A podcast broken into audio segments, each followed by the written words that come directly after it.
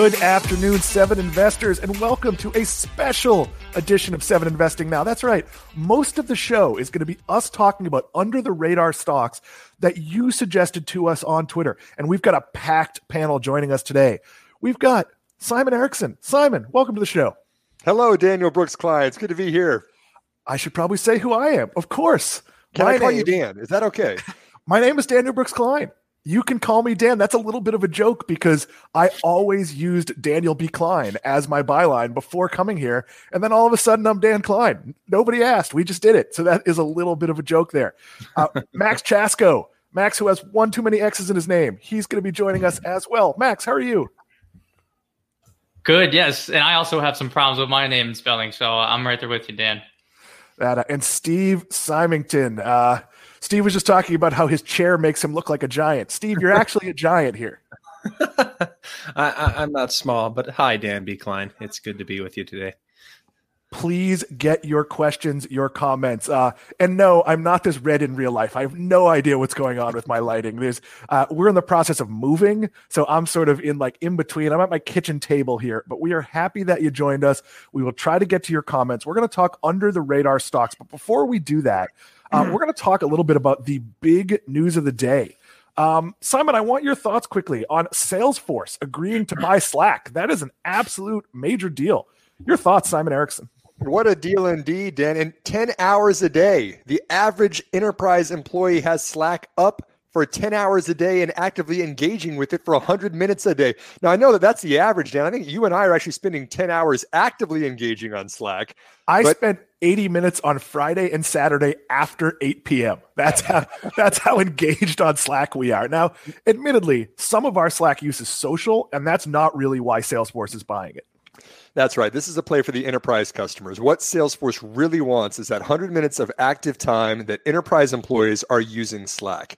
And they're using it for uh, what they're calling an engagement layer. In fact, Sam Bailey, if you could, we have a great graphic to kind of depict what's going on behind the scenes of the rationale of this acquisition.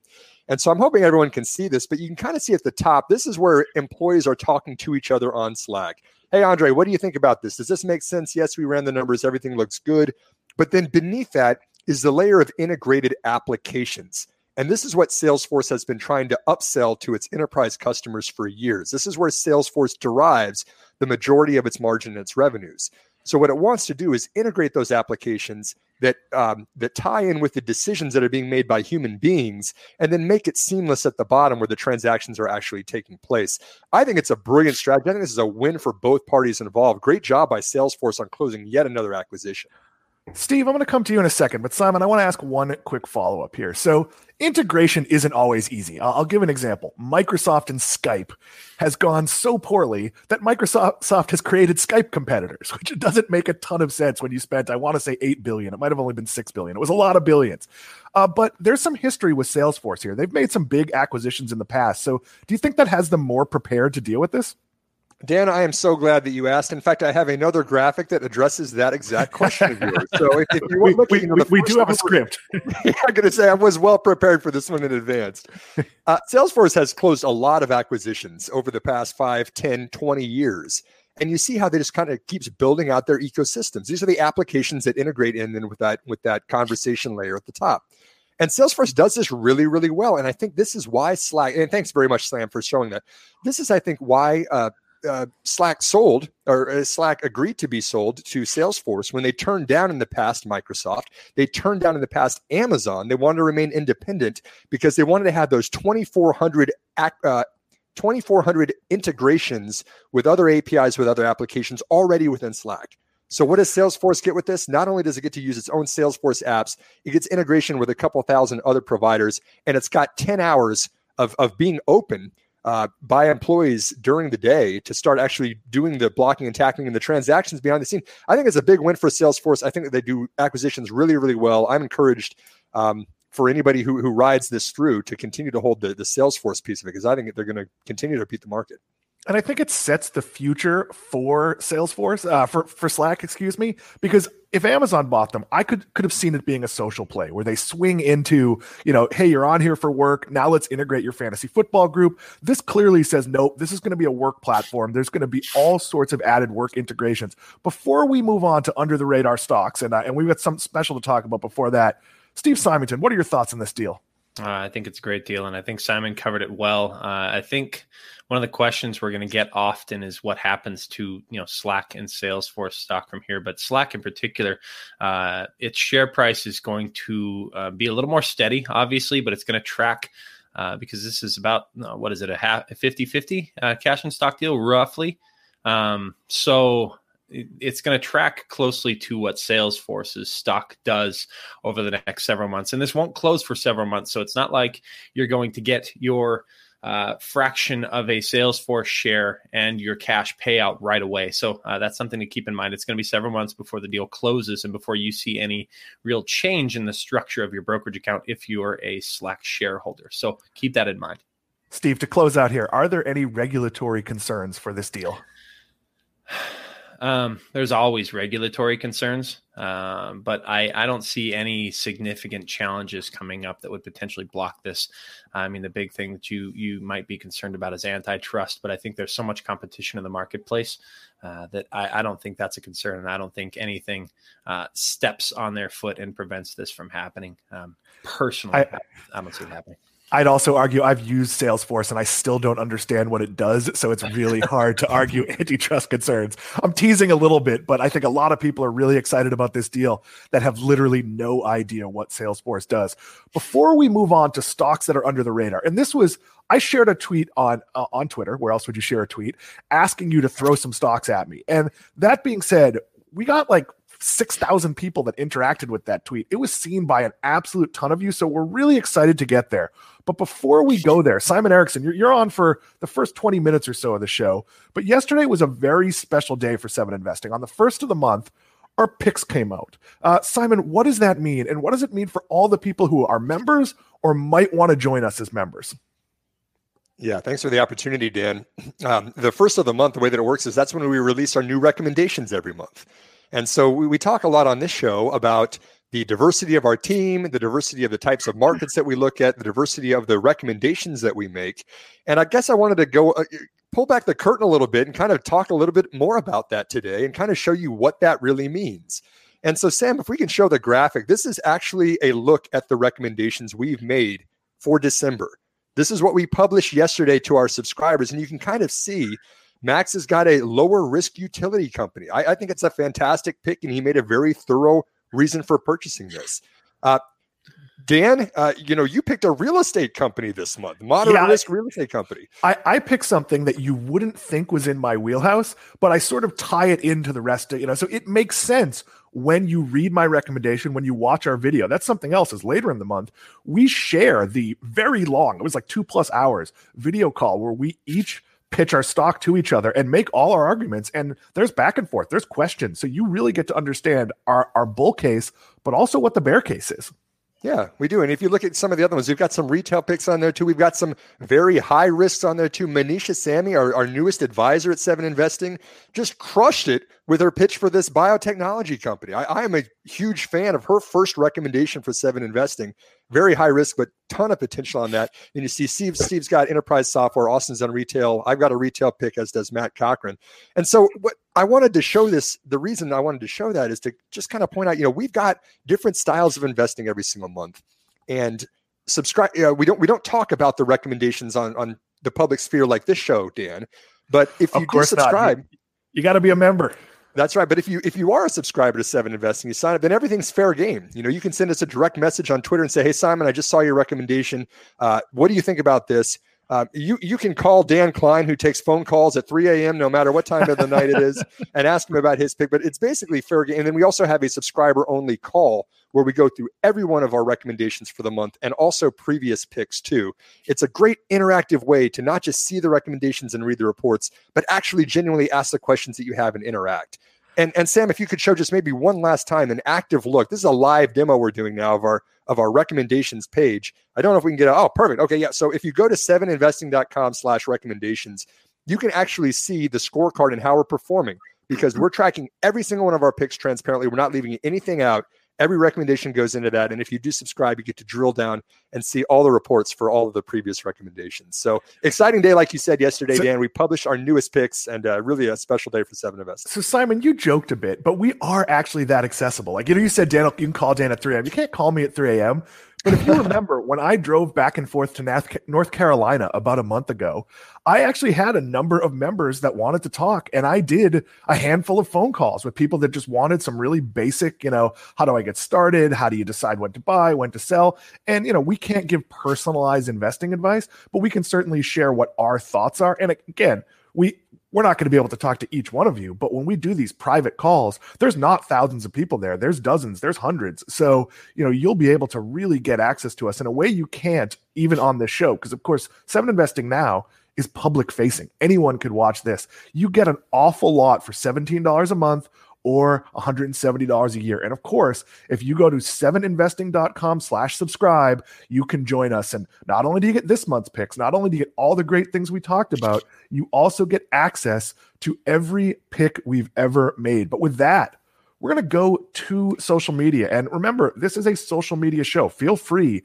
to ask questions, comments, throw some stuff up for us to share. But we got a lot of stocks to talk about. We're going to go with Simon first. These are stocks that you think are under the radar that you wanted us to talk about. We can't talk about every one. Frankly, some of them we'd never heard of, but we all went through and made a list of ones, you know, we were up to date on. These aren't recommendations. We're just going to give you our thoughts on the stock. And we're going to do it again on Friday with Matt Cochrane and Manisha Samy. Simon, uh, VJ wanted us to talk about Inseego. That's ticker symbol INSG. What do you know about this company?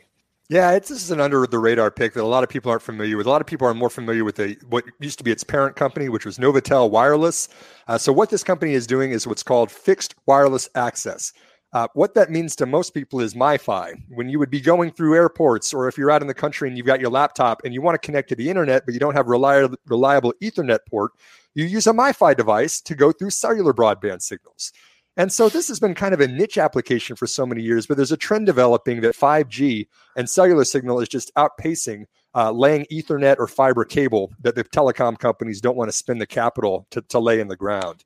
And so it's an interesting trend within Inseego. It's still selling hardware devices. That's still a difficult sell for most people. But there's this huge trend of, of people connecting through that 5G stronger signal, which could be really interesting for it going going forward this to me is a watch space. Um, I have a, I've tried a number of devices to get better remote internet, probably some of theirs, um, and it's hit or miss. But Simon, you want to do one more before you have to jet on us here. It's uh, New Oriental Education. That is ticker symbol EDU, and it was recommended by Everest Brady, or suggested that we talk about it by Everest Brady. Yeah, Everett, thank for thank you for the recommendation on this one. EDU is a ticker on this one. New Oriental Education. Uh, education is a very big deal in China, especially preparatory education, because there's certain standardized tests that can determine whether you get into the good schools or if you get scholarships to those good schools. And parents take it very seriously about putting their their children in programs, even at a young age, to prepare for those tests. And so that's what New Oriental Education did. Uh, they built centers all around China to, to prepare for those, to have kind of independent study and also more guided, standardized test preparation. The interesting thing on this one is COVID happened this past year, and uh, a lot of parents pulled their, their kids out of those schools. And so you've seen declining margins, you've seen declining um, revenue per student enrolled across the board for those. And it's kind of moved them to the online space where competition is much more intense um, because it's just not the same as having a, a direct in-person interaction. So one that's on my radar, it's it's definitely under the radar uh, for most people, but I, I think that education still is a huge deal in China. We might just be at kind of a difficult year with with everything going on with COVID right now. Yeah, sending your kid back to a physical school is not necessarily the easiest thing to do. Uh, my, my son is in physical school, but most of his classmates are not. He's in a, a video training program, so being able to access the equipment is important, but there's only a handful of kids. So it's going to be a weird time for any of these companies. Simon Erickson, thank you for joining us today. Go about the business of being the CEO of uh, 7investing.com. Oh, we will see you down the road if I might just add one more thing too, thank you to everybody who's been um, referring Seven Investing to your friends and family. We do have a referral program that if you're a subscriber and you send out the custom link within your um, your your My Account dashboard, you get free months for everybody who signs up. We just heard from one of our members just this past week that he sent it out and within three days had 15 people sign up. So he's got more than a year of seven investing now lined up for free for doing that. Uh, we really appreciate that. It helps keep our marketing costs down. We also want this to be an organic growth for Seven Investing, where you love our service, you tell your friends and your family. So thank you very much for everyone who's sharing those links as well. So Simon, let me let me suggest that while we want people to get for free, we might want to cap how many they can get at our lifespan. So like once you've got like 60 years for free, at that point we we no longer get guarantee anymore. I'm teasing a little bit. Sean O'Reilly, who may or may not be our old colleague, Sean O'Reilly. He is. I, hey, Sean. It is. Uh, our, our friend, someone we worked with, uh, who who no longer works there either. He wants to know about the uh, the prospects for EDU with the recovery. I'm going to say China's trending ahead of us. We've seen Starbucks bounce back to pre-pandemic sales levels, and what I would say is they're probably going to be in a better position in person, but also they'll have all these online tools that they built up. Simon, any thoughts there before we let you go? Yeah, I mean, these are capital requirements, right? You have to build out the schools, and then there's also a time requirement because you have to train the teachers that are going to be in those schools. So it's much harder to displace in person learning in China than it is to displace online learning, which is infinitely scalable, at least in theory. So I think that the vaccine, to your question, Sean, is a net positive for the company that's invested so far uh, in building the bricks and more schools out there. I think that that's a that's a net positive for New Oriental. And, I, and I'll throw out Sean O'Reilly. You still owe me a drink. We talked about getting together for a drink for about two years, and it never happened. Simon, thank you. Maxx Chatsko, you're up next. Uh, SV Sridhar uh, wants to know about Fulgent Genetics. Uh, that is Fulgent, uh, not Folgers, the coffee company. Fulgent Genetics. Max, your thoughts here? Yeah, so Fulgent Genetics is a genetic testing company. Uh, really, it started in 2019 at a market valuation of about $100 million. So definitely not a, a big company by any means, but it took advantage of the coronavirus pandemic to offer its testing services for these, uh, you know, SARS-CoV-2 tests. And this year, it expects to have full year 2020 revenue of $300 million. That's up from $32 million last year. Uh, so this is an example of a company that's taking advantage of the pandemic. It's using its labs, its throughput, its expertise, and it's. I think investors should look at this as you know non-dilutive uh, capital raising, right? Um, it doesn't have to go to the market and issue stock. It doesn't take on debt, so it can use this cash, uh, you know, infusion here from the coronavirus pandemic to to invest into its its other platform, its other offerings. That said, um, the company is pretty expensive if you back out all of the uh, coronavirus testing revenue.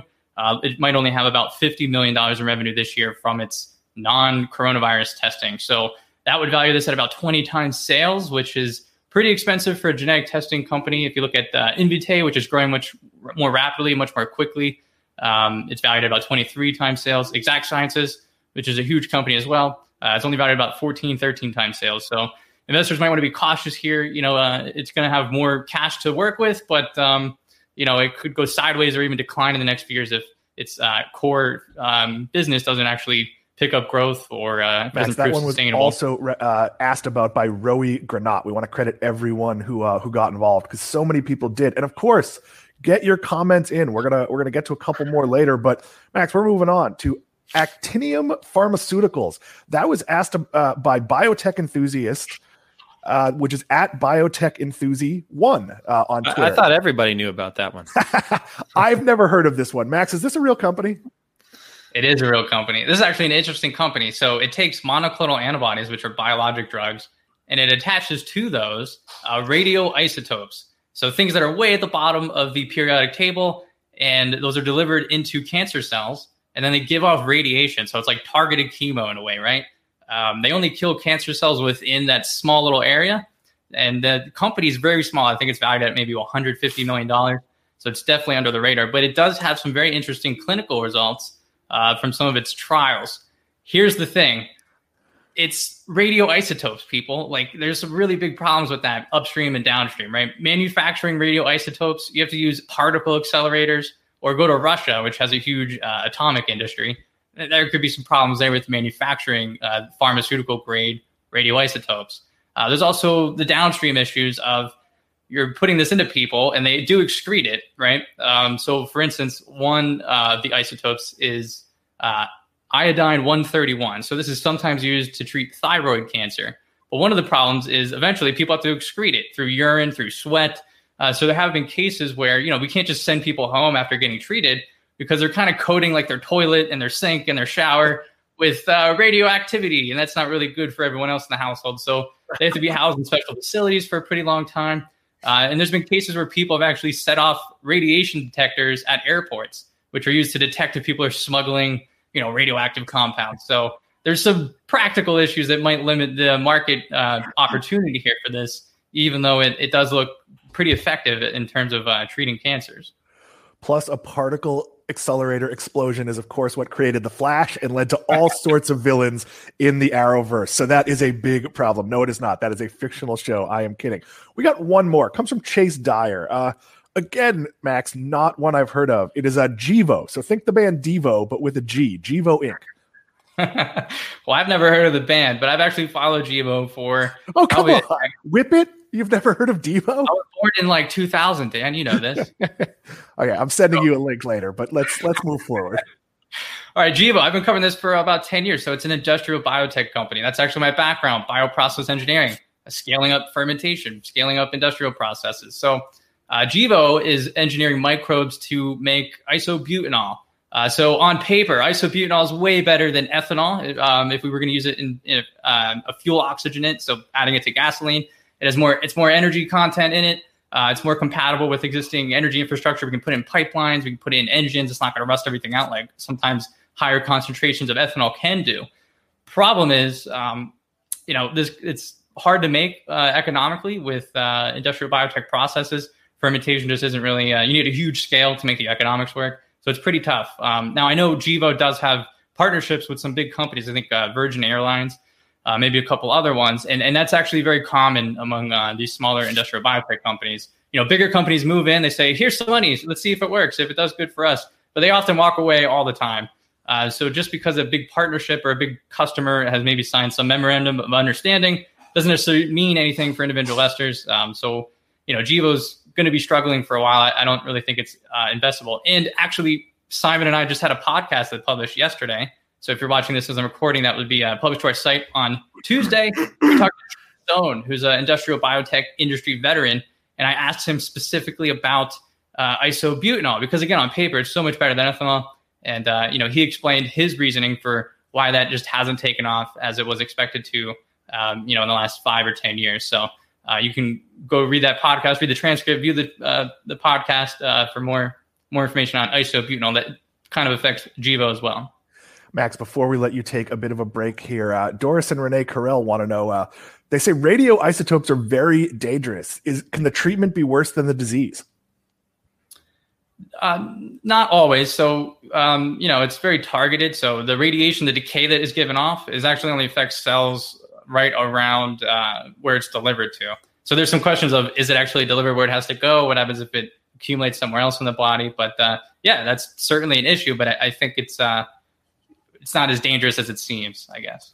It actually amazes me how much of science I know is actually superhero related and probably not in any way true.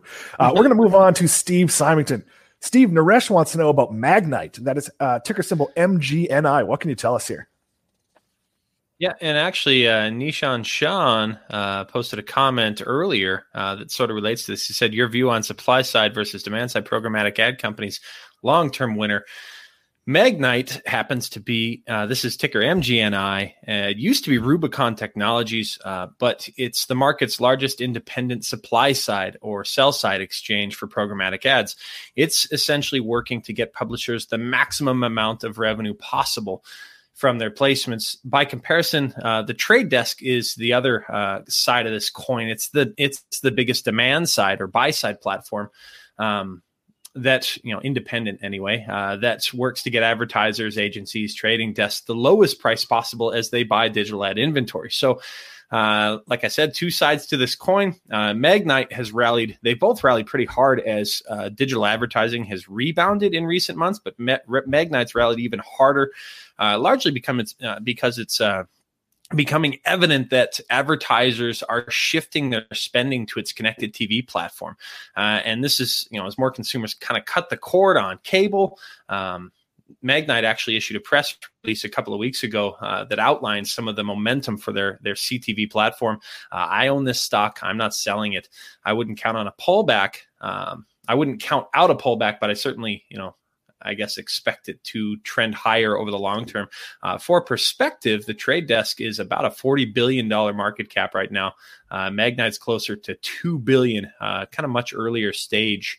Um, but if I'm going to go anywhere, I'm going to lean on the side of the supply side or sell side exchange uh, right now, anyway, personally. So that's kind of where I sit on on Magnite. You are watching Seven Investing Now. I, of course, am Dan Kline, and uh, we are talking stocks that are under the radar. This is something we shared on Twitter, and you responded. So you can follow us on Twitter at Seven Investing. And of course, you can see we all have Twitter accounts. I'm at Worst Idea Seven. Everybody's Twitter comes up when they're talking, so I won't make them share them now. But we've got one more from Naresh, and that is uh, to you. That is uh, ticker symbol T W O U. Uh, I assume, Steve, that this is a company that resells Prince songs. Uh, I'm probably wrong there. No, it's uh, an online education platform company. So uh, it started out, its primary focus was in uh, graduate degree programs, and they partner with, I think it was last I checked, 75 of the world's top universities. And uh, they also have undergraduate programs, and uh, through a couple acquisitions, they now offer short courses that in tech boot camps. Uh, so they they spent a quite quite a bit of money acquiring a couple companies to fold into uh, to fold under their wing, I guess, and expand their reach that way. Basically, now they offer uh, essentially programs across the entire spectrum of higher education, and um, third quarter, it's been interesting. Over the last several months, uh, the last few quarters, actually, we've seen uh, pretty favorable enrollment trends um, driving pretty strong growth. I think last quarter there was 31% year over year organic growth, uh, and that was accelerated from 18% in the second quarter. And really, what's happening is we're seeing more people take the opportunity to kind of reskill and upskill given economic uncertainty. So it's sort of this counter cyclical play on economic uncertainty. Uh, part of the worry is that that um, that growth will slow down after the pandemic sort of wanes and people will say oh maybe i don't have to go back to college or maybe i don't have to take this tech boot camp or short course to kind of upskill. Uh, but i don't think that's happening. Uh, there are signs that this is sustainable. Um, and 2U uh, got hit really hard a couple of years ago because they basically scaled down uh, their expansion plans for their graduate program segment and uh, they sort of reset their growth plans, freaked out the market. Uh, but what they've really done, um, and, and, the big difference is that your graduate programs take longer to turn cash flow positive because you know, they require higher upfront investment. They take uh, several years to actually turn cash flow positive. But short courses and boot camps take less time and less upfront investment. So what 2U is doing is they're they're their investments and their program launches to better reflect um, or to, to, to, kind of better measure uh, how they turn cash flow positive and and actually reach sustained profitability. So we kind of see a map for that. Should be a really interesting company to watch over the next several quarters as this all plays out and the pandemic kind of we put it in the rearview mirror. So. And Steve, I'll jump in with another comment from Doris and Renee. Uh, you know, good idea on education for so many. Education levels are having to change so fast for so many, and and I agree with that. I think we're at an inflection point for education where college, where the traditional way we're getting educated, maybe isn't going to be for everyone. And I don't think we know the answer, but I think there's going to be a lot of innovation there. But before we move to the next one, we've got we've got uh, one more from Steve, one from me. Then we're going to go to what we're watching. Right. Steve, I'm going to give you a time limit here. I know this is a company you really like to talk about, but both Carlos and yeah. Shaul have asked us about Lemonade. So, Steve, you've got about 90 seconds.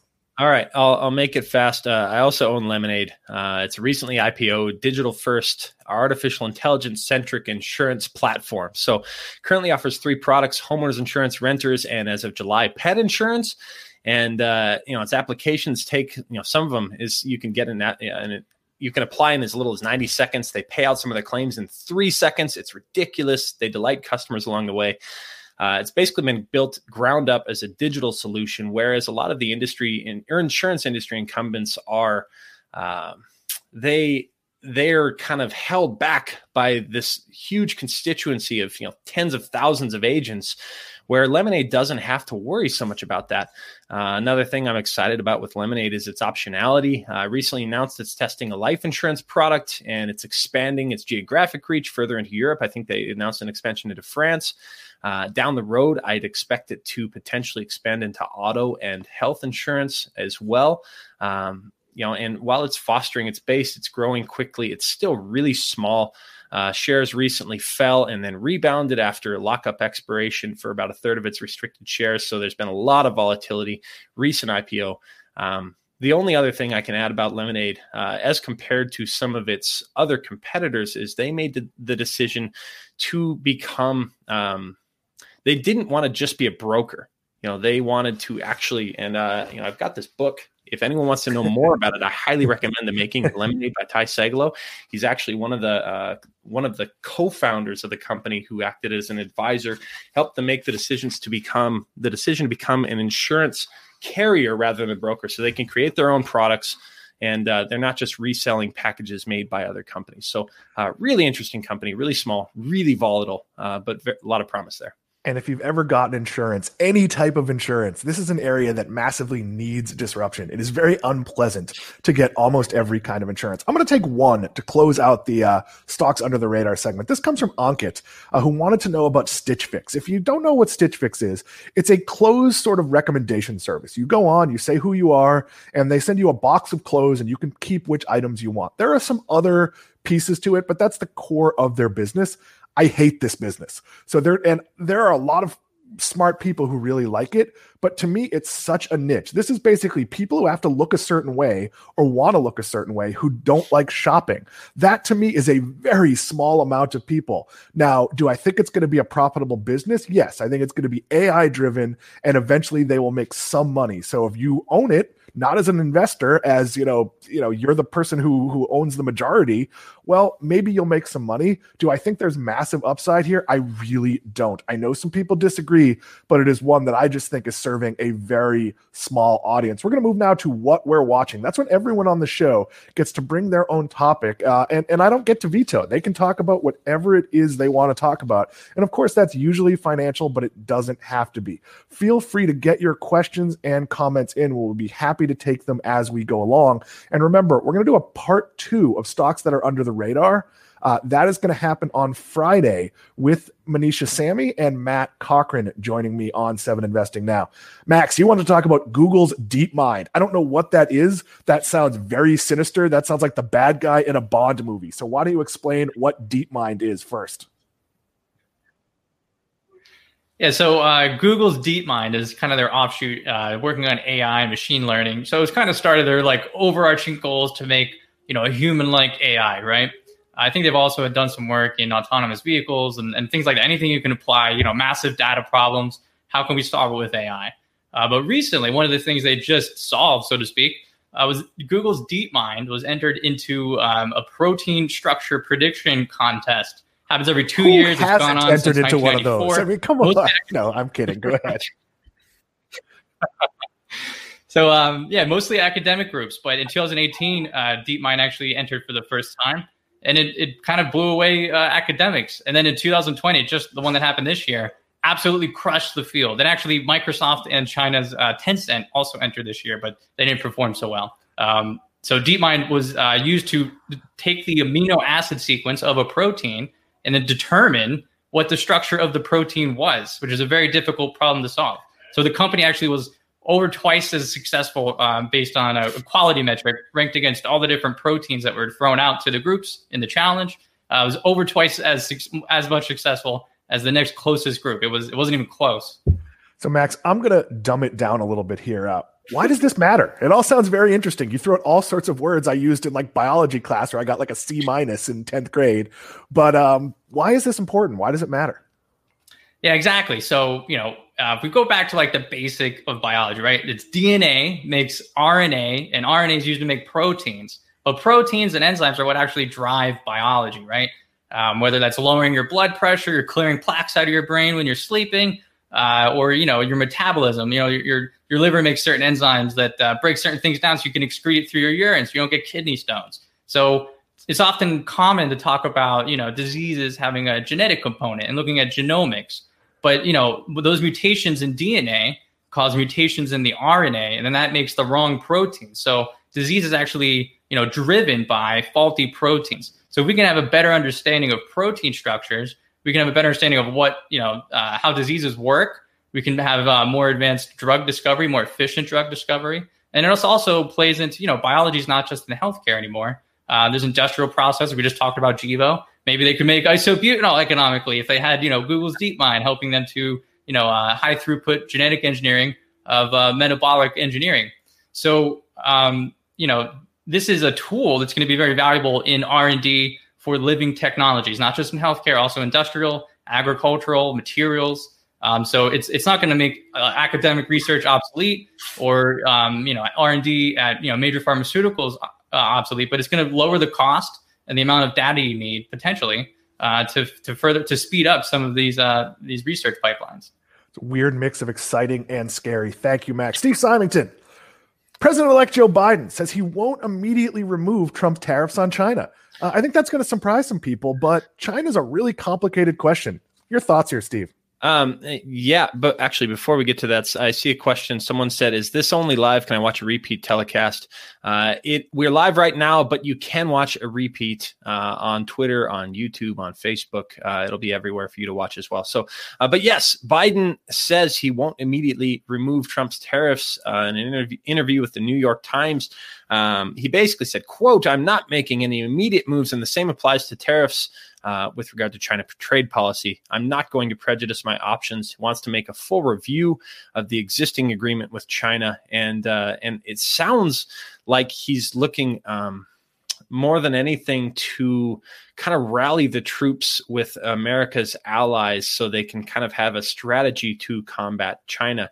Now, this is something that I actually talked about with uh, iRobot CEO Colin Angle a couple weeks ago in an interview, and uh, he said, you know, and he I asked him, you know, how they planned on combating tariffs going forward, and uh, he noted that whoever's in the White House uh, has, you know, regardless, everybody signaled they want to be tough on China. And I think what's going to happen here is uh, Biden is going to get all of America's allies kind of on the same page and working together to find a coherent strategy to uh, find sort of a, a win-win um, trade policy with China. So, uh, you know, this is bad news with China. I think he's going to use the tariffs that Trump implemented as leverage uh, in finding and striking a new trade agreement. This should be really interesting. Um, one of the things that you might note, though, is we're not really seeing a lot of movement in stocks that got hurt pretty badly in the beginning because of the tariffs on China. And that's because a lot of them uh, are already taking preemptive measures to combat tariffs and work around them, uh, whether that means uh, reducing their manufacturing in China, moving it to other countries in Asia, Malaysia, or even stateside or Mexico. Um, but uh, that's you know we're not seeing a lot of movement there because a lot yeah, of companies let, are already working. Uh, let me jump in, Steve. This isn't breaking news. This mm-hmm. is Biden saying, I'm going to take time. I'm going to talk to our, our allies who maybe we have some sort of strained relationships with right now. And I'm going to do something thoughtful. And I'll also point out that China has to factor into this. This has to be a negotiation and discussion because Tesla, Starbucks, every company that makes movies, they need China. There's an open discussion on how movies are going to be shown and how they're going to make money. Well, China is a big piece of this. So some of this is kind of a frenemy situation. Is that fair to say?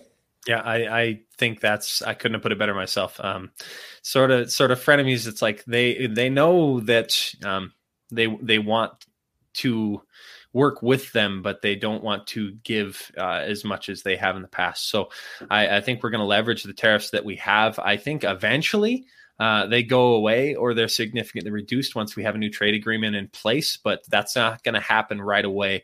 And uh, it's sort of what we kind of expected uh, to see from an incoming Biden administration anyway. Uh, they say, you know what? Uh, we're going to take our time. We're going to review all our options, and uh, we're going to work through this. And uh, it, will be interesting to watch it unfold uh, over the next several quarters, and uh, and how that impacts the bottom lines of companies that are currently impacted by tariffs on their products imported from China. It's also generally fair to say that tariffs raise prices for Americans. Like yeah. uh, the idea of tariffs is to take something and make it, compa- you know, a comparable price to make it here as making yeah. it in China. As someone who has imported from China, my family imports steel scaffolding from China and has a factory in Ipswich, New, Ham- New Ipswich, New Hampshire, uh, that makes steel scaffolding the prices are ridiculously not compatible. So it's not like a 20% tariff is going to make manufacturing in the US for that particular item all that useful. It's a very complicated question. It's one we're going to come to again. I don't usually weigh in on what we're watching, but as many of you know, I, I follow retail. There are not a lot of people who are are nuanced following retail. Uh, and I saw some news that I thought was huge. Kohl's, uh, embattled Kohl's, is adding Sephora stores to 850 locations. This is a brilliant deal. So I've been talking a lot about how Kohl should go to more of a store within a store model. And that's something that one of its failed rivals, JCPenney, sort of has. Sephora was in JCPenney. The problem is JCPenney's mostly in malls, and there'd be a mini Sephora in that JCPenney, and there might be a full Sephora in the mall. It's the same thing with LensCrafters and I think Footlocker. It didn't make a lot of sense. Most Kohl's locations are off mall. So these are new locations for Sephora. There's also going to be dedicated Sephora signage and in some cases dedicated entrance. So this is a partnership that's going to build traffic. It's very much like what Best Buy has done with Apple stores, with Microsoft stores, with Verizon stores. Beauty is also a driver. People like to go in person and get makeup done. I know on my list is going in person to getting makeup done so I can look less red and shiny when on camera. Um, you know, and that's not something you could really do during a pandemic or or or over the internet. Uh, so this is going to drive people to Kohl's. I think it's a really really smart day. Guys, this has been a long show, so we are skipping the home stretch. That's usually what we do in the next segment, but we are moving to our finisher. Sam Bailey, bring up the graphic here. We asked the question which retailer had the best Black Friday slash Cyber Monday, and you overwhelmingly said Amazon. Uh, 69%, 11.3% said Walmart, 9.5% said Target, 10.2 said Best Buy. Guys, I don't think there's a loser here. I'm not even sure what I could say. I actually think the answer is probably going to be Target. I think they're going to have really stellar growth uh, and better profit margins. But Steve, any thoughts on this one? Uh, I, I would have voted Amazon just by sheer scale. Uh, but if I'm looking at our household, we spent more money at Target uh, this holiday season so far than we did on Amazon or any other retailer. So uh, I might agree with you there. Uh, as far as relative results go, I think Target has has really mopped up a lot of the the any of the commerce and retail that might have been lost elsewhere, even more so than Amazon. So, Maxx, I'll give you the last word, but just know after the show, I'm going to be making you a mixtape. I know you don't know what a mixtape is, but think of it like a playlist that's on a cassette. It won't be on a cassette, of course. You've course. seen Guardians of the Galaxy. I think you know. oh, dear Wait, God. And, what, what is a cassette tape? I don't understand these words. how I feel when uh, you must feel when I talk about proteins. No, um, I guess I would I would have also guessed Amazon. I'm not a not a Prime subscriber. Again, I'm weird, but um, I did most of my Black Friday shopping at Home Depot. I bought a new washer dryer, but that's because I need one. So uh, Home Depot was not an option, unfortunately. Well, let me ask you the question: Did you shop that around in buying a washer dryer? Like I know we we bought a refrigerator, which is now stupid because we're moving, uh, but we bought a refrigerator a few months ago, and we ended up buying it from Lowe's, which was a terrible experience, and we won't go back into that because I'll start to cry. It was really awful. Um, but we did look at Best Buy. We did look at at at Home Depot as well. We looked at some local places and it just came down to we had a very specific space and the kind of only option that checked out well was the one we bought from Lowe's. But uh, Maxx, did you shop that around? Yeah, I um I looked at Home Depot and Lowe's, and I actually bought uh, the set from Lowe's first, and then there was a problem processing my payment, and it was just kind of a whole headache. And then uh, I got like a hundred dollars cheaper at Home Depot, so I just went there, and they have better delivery it seems. So it's kind of like more pain free going to Home Depot in my experience. But those are the only two places I looked at. Well, there nothing can be as painful as dealing with Lowe's. I, I believe it was 27 phone calls, four separate delivery dates. One time where they were going to deliver to not the house we were sending it to. One time they said they were there when they were clearly lying because no one from my building saw them. Uh, this is not a great experience. It is ripe for disruption. Uh, Lowe's does not handle its own logistics. Neither does Costco. Uh, neither does Best Buy. Neither does Home Depot. That is a problem, and it's a massive advantage for Amazon. This has been an epic show. We appreciate your support. Uh, all of the people answering on Twitter, all of the people commenting along. Uh, but we are done. That's the end of today's episode of Seven Investing Now. If you have questions for us, send us an email to info at seveninvesting.com. That usually goes to Steve Symington. He will pass yeah. it out to any of the rest of us uh, if you have questions for us. Or, of course, you can hit us up at Seven Investing on Twitter. It's often me uh, tweeting there, but everybody on the team is part of it. Uh, for Simon, for Steve, for Maxx, I'm Dan Kline. Remember to join us Friday for part two of our look at below the radar stocks. We'll see you then.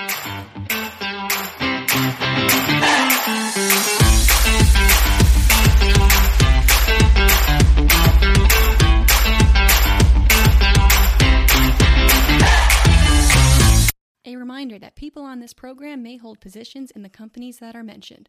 Buying and selling stock carries financial risk, which could include the loss of capital. The views in this program should not be taken as personalized advice. Before acting on any of the information provided, listeners are encouraged to consult a financial or tax professional.